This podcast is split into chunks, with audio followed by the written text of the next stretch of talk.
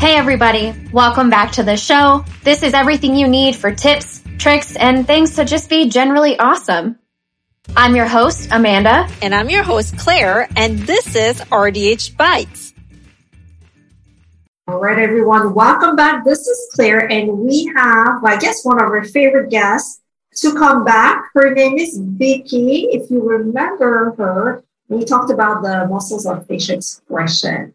So we did that review. I thought that was fabulous. We have Vicky again. She was a former professor and taught for 15 years in been in various publications such as RDH Magazine, Dentistry IQ. And I told you the story. That's exactly how I found Vicky by reading her article. I said, this is wonderful. And Vicky is currently working on being a C provider as well. And I didn't know that you were also a certified CPE instructor. Amazing. And Vicky's married with two children, two grandkids, and three stepchildren. That's a lot. Thank you for being here again with us, Vicky. Thank you so much for inviting me back, Claire. I enjoyed our muscles of facial expression. So we'll mm-hmm. continue with some more exciting head and neck anatomy. I know. Are, are we excited today, though? The topic is, and I'm going to let you say the topic. Okay. The topic is salivary glands I did mention to you, not quite as exciting as muscles of facial expression, but we still need to learn about it. It's very important for our jobs. Mm-hmm. And, you know, I think about salivary glands as xerostomia. Obviously, the big word in dental hygiene is called xerostomia. So xerostomia, dry, dry mouth, and that's one of the points that I'm going to make today. Is it is important because we do have several patients who will complain about dry mouth each time they come in, it's a very common chief mm-hmm. complaint. So we need to mm-hmm. realize what's going on with those salivary glands to help make the best recommendations for our patients that we can. And in the boards, you bet there are going to be questions about xerostomia, salivary glands, medical conditions, and pathology associated with all of those. That said, Vicki, what are the different things we're going to talk about today? Well, Obviously, we talked about, we touched on xerostomia just a little bit. So, saliva obviously is an integral component of our oral health, and it has several functions.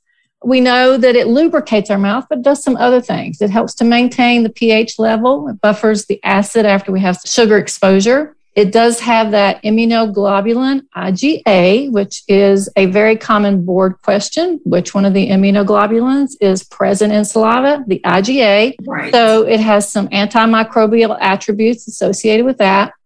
It helps with digestion, which we learn about salivary amylase. That's one of the very first things that we learn as far as the digestive process. So it's going to break down those carbohydrates. It helps with the mucosal integrity with keeping things moist. It helps with the formation of pellicle, which we know protects the tooth. It helps us to swallow food, which is very important. And mm. it aids in our speaking. It also remineralizes the tooth structure by providing calcium, phosphate, and fluoride to the tooth structure. So it has lots and lots of responsibilities for the integrity of our oral cavity. Wow, that was a long list. And it's just saliva does all of that again. But if that's okay, I would love to just quickly repeat those because again, very important for the examination too, because this is not just about xerostomia, it's a, well, xerostomia lubrication, pH, because if you do not have enough saliva, pH is too low, and we know that is acid attack, and that will decompose basically your tooth structure, washing everything away, sugar exposure, right? Immunoglobulin A, really good point. There's many, many different immunoglobulins as you see. But A, the most important, A like saliva. You see the A in the word saliva, I say to our students. And digestion, you mentioned, how do you pronounce that again? I pronounce amylase. it amylase. Amylase, yes. Knowing that protein and fat, they do not decompose in the mouth, right? They just go down or uh, stomach. But the only one that decomposes in is carbohydrate, and that starts in the mouth, and that causes cavity, those carbohydrates. Awesome. And then digestion, and related to that, mucosal integrity, formation of pellicle, so that's the layer that's protecting the tooth, helping us swallow and remineralizing because the saliva brings, you know, especially in children, the fluoride that is circulating systemically in the body. Wow, that was a long list. It is a long list. great, great. So, anything else you want to share as an introduction to this topic? I will share that when I was working as a clinical instructor, we had one of the other instructors. She was actually the program head at the time, and she was mm-hmm. in the mm-hmm. chair. The student was cleaning her teeth. The student was performing her extraoral cancer examination and felt a nodule oh. underneath this instructor's chin area. And it was actually a mass that was on her submandibular salivary gland. So she didn't know it was there. It was not painful. And obviously, she had not palpated that area. So we did send her out to an oral surgeon for examination. And she ended up having her salivary, submandibular salivary gland removed on the right side. And the pathology report came back that it was a benign pleomorphic adenoma, which we're going to talk about some of the pathologies in the second portion of our chat tonight. But that was an interesting find for a dental hygiene student. And, you know, and it was another, another one of the instructors. So it is important that we have our knowledge of the salivary glands, what can happen, where they're located, and what can go wrong. So that was an interesting day in our clinic, to say the least. You know, you, you hear those, you know, actually stories pretty often that a dental hygienist saves someone's life. And in this case, it is as well, even though, you know, the pathology was a benign one. Who knew what this could have been? So first, you know, good work on the student of having good EOIO going on. And, exactly, uh, yes yeah, that is fantastic. So, hey, I know at school when you're doing EOIO, you're like, oh my God, why, why am I spending 15 minutes doing this? See what this is doing. So, well, tell us, Vicki, then, what, what are salivary glands? Okay, so salivary glands are actually exocrine glands, and that actually means that they have ducts. And uh, a D-U-C-T-S, not D-U-C-K-S. The ducts they're actually lined with some stratified cuboidal epithelial cells. That's a little bit of histology thrown in there for you. And the flow of saliva is usually s- stimulated by something, and such as taste, smells, things like that. And it is stimulated by the parasympathetic nervous system. So we need to remember the parasympathetic nervous system is opposite the sympathetic nervous system. Sympathetic is associated with our fight or flight and the parasympathetic, an easy way to remember, parasympathetic is our rest and digest. So that's where it's bringing everything back to normal. in the salivary glands, obviously, are going to assist in the digestion. So that's an easy way to remember which one of the nervous systems are in charge of stimulating the flow of saliva, the parasympathetic. Great. Wow. You know, just to help our students with exocrine versus endocrine, if I can add to that, Vicki, is, you know, they, they are both glands, but it depends on are there ducts and where does this go, where the substance go afterwards. So endocrine glands, they secrete products, but that goes into the bloodstream. So that's the difference between an endocrine gland and an exocrine gland. In this case, is a duct and it goes kind of outside, like you see yes. in your mouth. So just wanted to mention that, but thank you for that awesome review. And it helps with fight and flight. When you eat and digest, this is when the saliva is flowing. Totally yes. makes sense now. Yes, totally makes sense. great, great. Those glands, when do they develop? Well, they actually develop six weeks in embryological development. The parotid gland is first followed by the submandibular, which is near the end of the sixth week. And by the eighth week, the sublingual gland appears as a series of small ectodermal, there's another histology term, small ectodermal buds just beneath the tongue. So, an easy way to remember how they actually develop is they develop the largest to the smallest. We're going to talk about these individually. So, the parotid is the largest, develops first. Submandibular is the second one. And then the smallest of the glands is the last two actually develop, and those are the sublingual glands. Great. Well, in that little bean, I don't know how, how big a baby is at that point.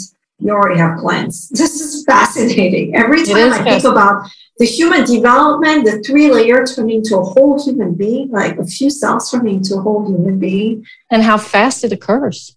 Right. I mean, week six, you already have those glands. So, yes. And eight, going to the eighth. Awesome. And yeah, how does that impact us to know all this? Well, we need to know all this because about 30% of your patients are going to complain about xerostomia. We mentioned that from the very beginning of our chat. It is going to be a very common chief complaint. So, when the salivary glands aren't working as they should, we need to be able to apply our knowledge to determine the cause and to provide the patient with information on how to best treat their dental needs. That long list that we went over at the very beginning when we talk when they discuss dry mouth and you see everything that the saliva does it is a very serious concern for patients because they're uncomfortable. They're not getting the lubrication. They're not able to speak. They're not able to swallow. So salivary glands are very important and we need to again we need to have, apply our knowledge so that they can get the help that they need to take care of that problem. Well that said, we know the why. And let's dive in into the three salivary glands that you mentioned, the parotid, submandibular, and sublingual. Yes, those are the three, what we call major glands. So those are the largest ones, and they are considered extrinsic glands because they're outside of the oral cavity. We're going to talk about some minor glands here in a little bit. Minor glands, they're actually between 600 to 1,000 of those. And wow. they're in yeah, a lot of those. And then they're considered intrinsic because they're actually located inside the oral cavity. So the three major glands, the parotid, the submandibular, and the sublingual, they secrete about 90% of our total saliva. And I mentioned before that usually some type of stimulation causes that. Food, thinking of food, thoughts of food, smells, etc. And then the minor glands, which again, there's between 600 to 1,000 of those, they actually have a constant secretion and they have about 10% of our, our total saliva secretion. And those minor saliva glands, where are they located? I know there are, for example, the lips, the cheek. Right. The, the lips, the cheek, the lateral portions of the palate mm-hmm. near the, the, soft palate, the palatine mm-hmm. tonsils. Mm-hmm so they're just dotted around several different places. And we'll, again, we're going to talk about talk about the minor ones after we talk about the three major ones, the big ones. Mm-hmm. And also, just to add to that, those minor, the name says minor, they're too small. You can't really see them. The major, they're big enough. When you do dissection, you will see them. So that's the differentiation. Yes. So from here, should we talk about the biggest one? Yes, let's talk about the parotid gland. Again, I mentioned earlier that it was the largest one. It is the first one to develop in embryo- embryology development. It's largest, but it only secretes about 25% of the total saliva. It's pyramidal shape and it's located at the preauricular area of the ear.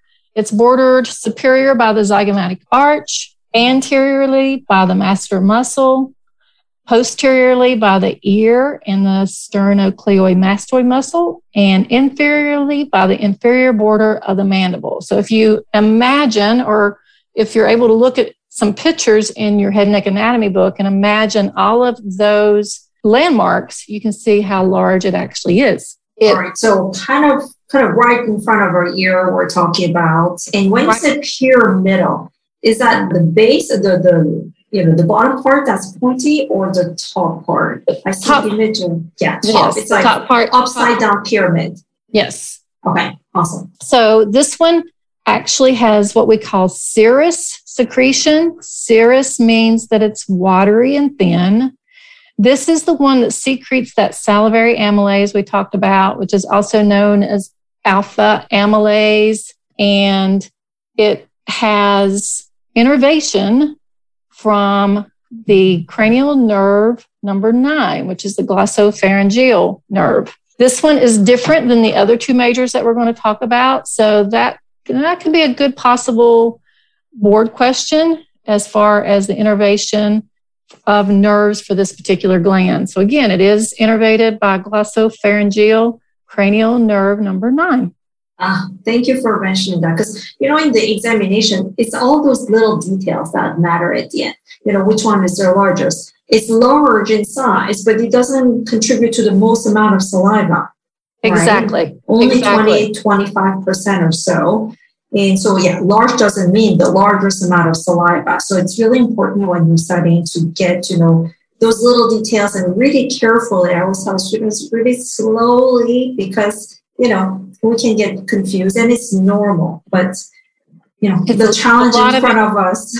exactly. It's a lot of information. One of the other main things is that it has a duct that we can actually see when we do that EOIO exam. It's opposite the maxillary second molar, yes. and it's called the Stenson's duct. The Stenson's duct, it actually travels across the front of the uh, parotid gland and then it pierces the buccinator muscle. We talked about the buccinator muscle, mm-hmm. our last chat. It's one of those mm-hmm. muscles of face, facial expression. And then that Stenson's duct, it opens up on the what we call the parotid papilla. And again, all the students have seen that little papilla when they do their EO-IO exam. And a lot of times patients will accidentally bite that and they'll have some, some trauma to that little papilla. Sorry, I have a funny story when you're mentioning that. When I was starting dental hygiene school, you know, we do clinic almost for the first time in life. And one of my classmates, she saw that, you know, duck and she freaked out. She thought it was like oral pathology because we didn't know better at that point. Right, you know, right. we haven't finished head and neck anatomy. I mean, we barely look at and it, nobody looks at it, you know, when you're at home. So, you know, when you do EOIO, she's like, oh my God, there's something going on here. and it had to, to, be to be around the maxillary second molar area. Right. And it was just a little protrusion.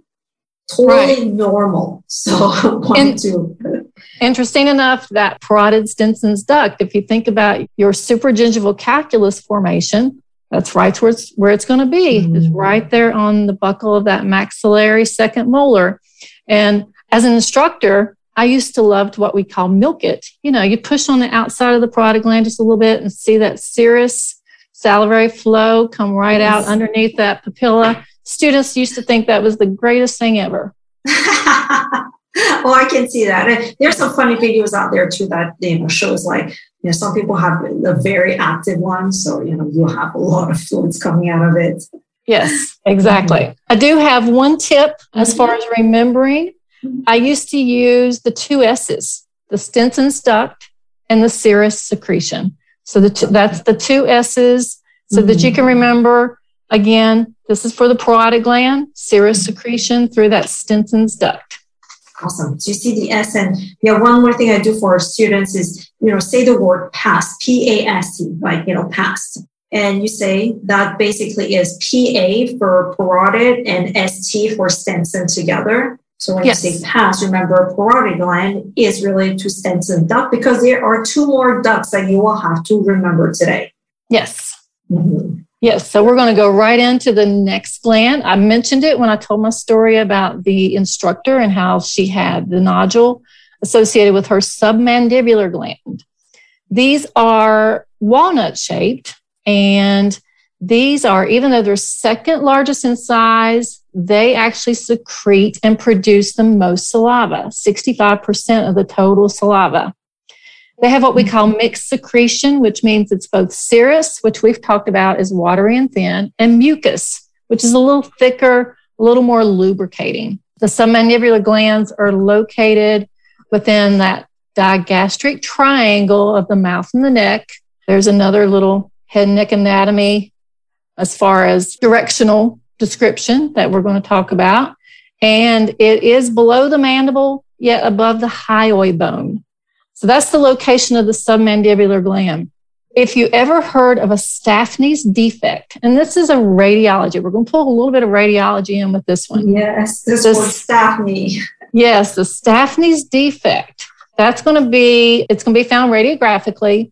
It's radiolucent and it's actually a lingual depression on the mandible and it's caused by a deficiency in the bone deposition in the area of the submandibular gland. So Again, a little bit of radiology associated with that submandibular gland formation. Yes, and I wanted you have been in our summit. So that's for students who are VIP members of ours. We actually talked, I talked about the Stafne defect very, very recently. You will just see literally a depression. That's it on the radiograph. Mm-hmm. And it's right where that gland will fit right up next to the inferior border of the mandible, right in that area. Great, great. And just wanted to talk about the positioning of, of sublingual versus submandibular. Submandibular is a little bit more back or posterior compared to the sub. Yes, a little more posterior. So when you're doing that EOIO exam, you come from that angle of the mandible and you right. come forward just a little bit. It's going to be in that area right there. And yes, and I'm just, you know, touching it right now, actually. And, you know, by pressing it, I can already feel like a little sensation here because I'm pressing myself submandibular gland. So mm-hmm. thank you for clarifying that. And you said it produces the most salivary secretion, right? Yes, about 65%. You're going to see some different numbers doing my notes for this. I found some different numbers, but the most important thing to remember is that the submandibular, second largest in size, but has the highest total salivary output. So, and then parotid, even though it's the largest, has uh, the second highest salivary output. So, those are just some things to remember. This one has a duct, and this one's called the Wharton's duct. And this one actually is at the floor of the mouth at the sublingual papilla, or what you might call the caruncle on either side of the lingual frenum attachment. This is so the one that comes from the bottom, like comes, the bottom of the tongue. Comes from the bottom of the tongue. And sometimes mm-hmm. you're going to be working on a patient, and it's going to look like a little fountain. If you've ever worked on a patient yes, and they it's like squirt. yes, it squirts up. That's coming from the Wharton's duct of the submandibular gland. This one is innervated by cranial nerve number seven. Again, this one's different. Wow. Remember, parotid is different from the other two major glands. Cranial nerve number seven is the facial nerve. Mm-hmm. And this one is the most common salivary gland to have a sialolith. Let's talk about that then for a second. Silo. Silo, yes.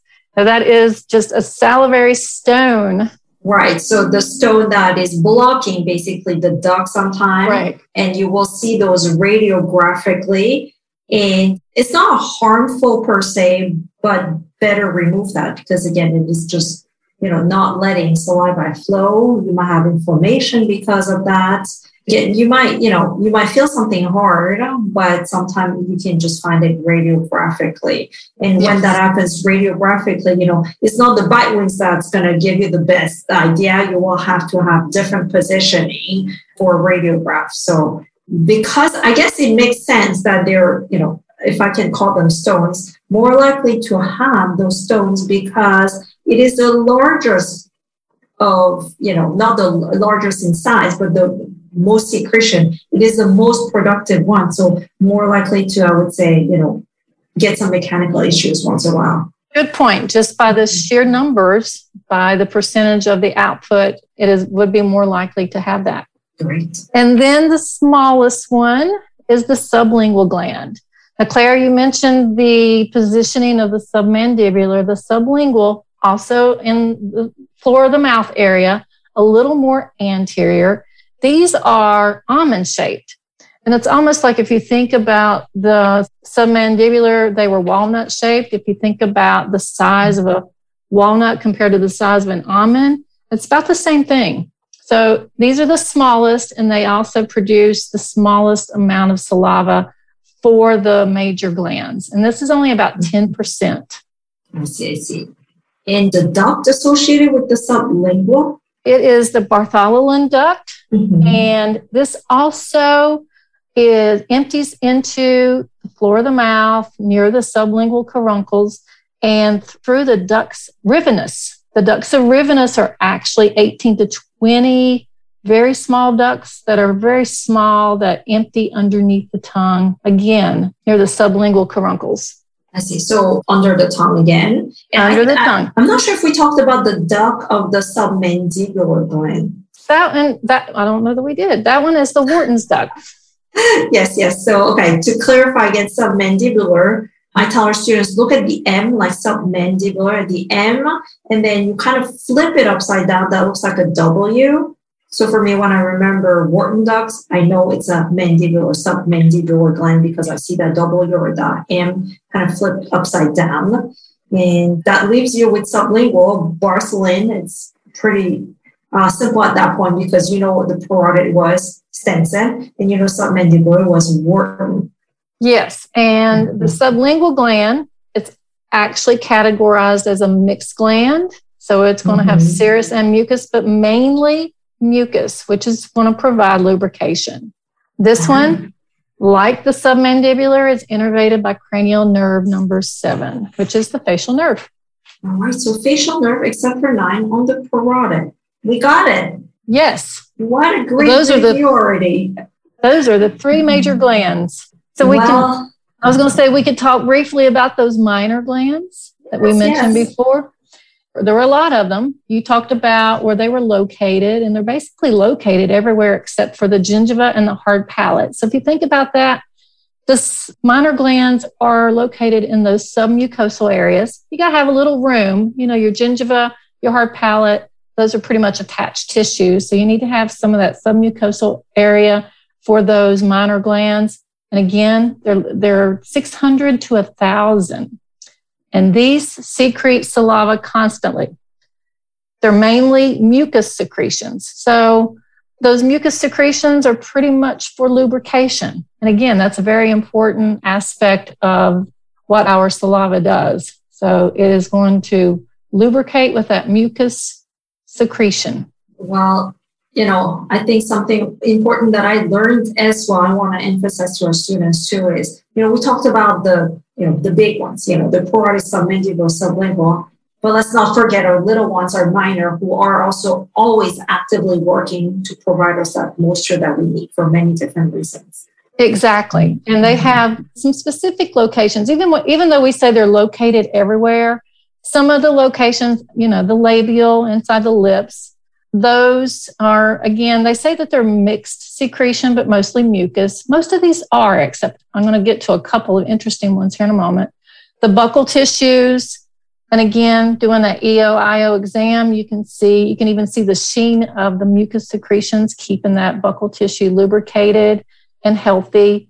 The palatine area, but it's the soft palate and the lateral parts of the hard palate. So again, it is not on the anterior portion of the hard palate because that's very attached tissue, not a lot of room for that submucosal area. The glossopalatine, which is in front of the palatine tonsils, the lingual, which of course are on the tongue, the anterior portion of the tongue. And then you may have heard about the lingual glands of von Ebner. Another name to remember, yes. they were the only minor glands really to have a name. These are unlike the other minor glands in that these actually secrete a serous saliva, serous type saliva. It's a little more watery saliva. They have a very important job to do. They're located near the circumvallate and the foliate papilla. And what they actually do is they wash off your taste buds so that you can perceive a new taste. Oh, what an interesting story makes sense. I mean, you want to taste well, you better keep cleaning those Exactly. So we know that the serous is watery and thin. So that is what these actually mm-hmm. secrete so they can wash off those taste buds mm-hmm. so that we can go from steak to our baked potato. Or if you're vegan, baked potato and salad. And this is from this guy named, he's a histologist. His name is Victor von Ebner. I just looked it up before or recording because I'm like, I mean, his name must be, you know, Ebner because exactly. Know, if so, if you discover something, you can name it after yourself. Right. Forever be in a textbook. yes. All right. Thanks. Yeah. Thank you for mentioning that because yeah, that's that's the only one I, I, guess you know we do remember from the minor ones and right. Um, now, now you have a whole picture of you know this is like kind of your car wash for your salivary or the taste buds. The taste buds, yeah. And then the only other ones are posterior minor salivary glands, which are located around the lingual tonsils, and then the sublingual. These are actually around the major gland of the sublingual salivary gland. So sublingual minor glands make sense. They yes. want to be around their big brother the sublingual major salivary gland. Mm-hmm. Totally makes sense. What a great review. I mean, major and minor, lots of important things. And uh, we haven't talked about what's inside, what's composing the saliva actually. Right. Well, saliva is actually 99% water, and the remaining 1% contains proteins, that immunoglobulin A, which we mentioned, electrolytes, antibodies, and wound healing components. So if you have any kind of intraoral injury, the saliva is actually going to be the first thing to go to that site of injury with those wound healing components to start the repair process. I see. So even though it looks like nothing, it has bacterial, you know, cells. It helps with preventing, you know, not preventing, but help healing already the body in that sense, in fight of anything that is unwelcome in the body. So, you know, I also read that we every day we secrete about two liters of, of fluid through the mouth every single day. Two liter. Can you imagine? I mean, so a one bottle, big bottle of water, that's about one liter, depending on which brand you buy. Right. You're spitting out two of those per day. Well, that's when you're healthy, probably. And when you have xerostomia, you know, much, much less than that. That's why we say rinse as much as you can because you don't have that natural rinse occur- occurring.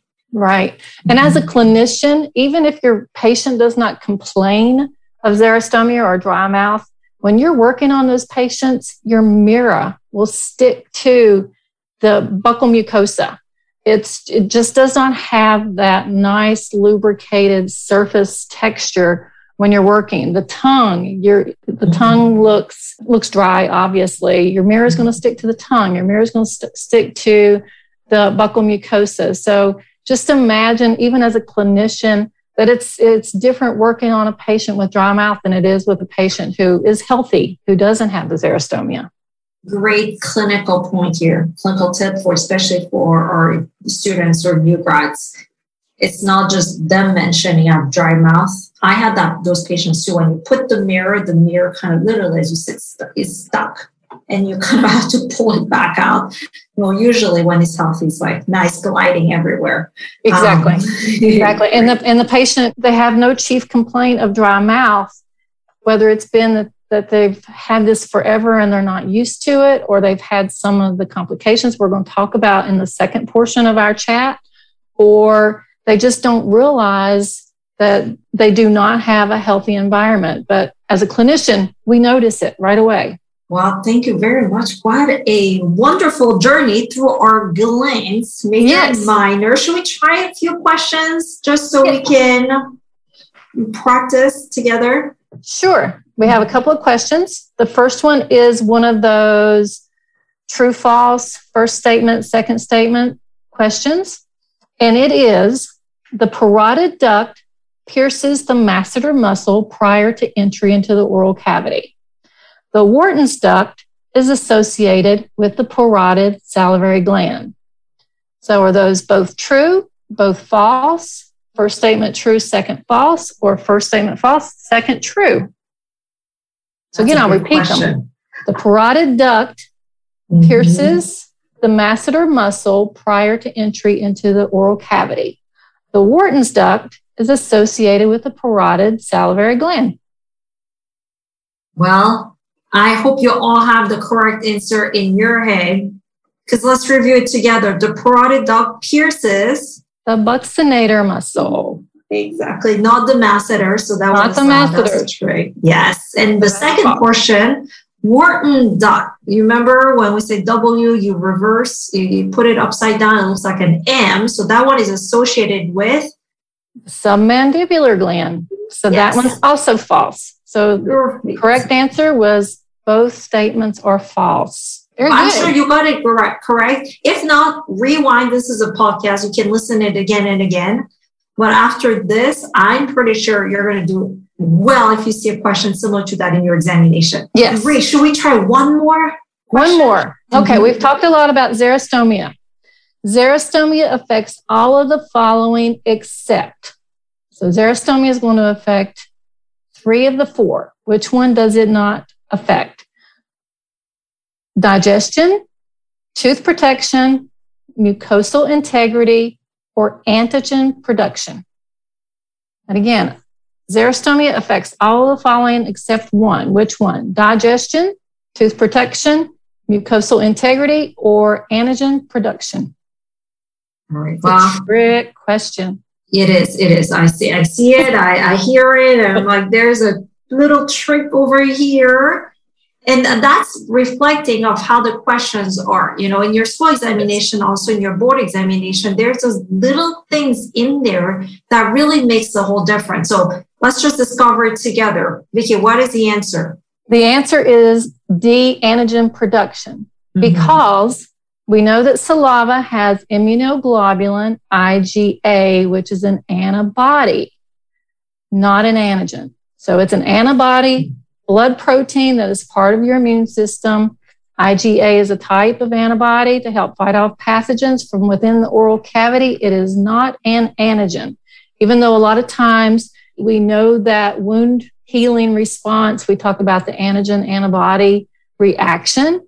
So the antigen mm-hmm. was a distractor yes. in that particular question. So yes. the IgA is an antibody. Look at that. the antibody versus antigen. You know, it's very, very small. And especially when you're rushing, you know, when you feel nervous, you're more likely to potentially make a mistake. So please build a habit of looking at those little things and just taking your time. I almost never hear students saying, I failed my examination because I didn't have enough time. Time is on your side and just yes. take it slow. Thank you. That was an excellent question. Thank you. You're welcome. Well, that said, Vicky, I think you have been letting us know that we have a part two. So we're wrapping this up, knowing kind of the basics. Then you have the basic knowledge of the parotid glands and the submandibular, sublingual, and minor. In in our step two or second episode of those glands, we're going to talk about pathology. Is that what's going to happen? Salivary gland disorders some pathology, some actually diseases associated with those mm-hmm. salivary glands. So we're going to we're going to discuss both of those. All right. So that's it. You're going to follow us with the next episode. Thank you again, Vicki, for being with us today. Thank you. I've enjoyed it so much again. Mm-hmm. And we'll see you really soon. I hope so. All right. Bye. Bye. Hey, everybody. This is your co host Amanda with a quick announcement. Have you looked at our VIP package yet? This has everything you need to help pass your national board exam. Whether you live in the United States, Canada, or really anywhere, our VIP package has something for everybody. We have recorded lectures, live lectures, curated and calibrated content made just for you to help you pass. Visit us today at studentrdh.com to sign up and for more information. See you next time.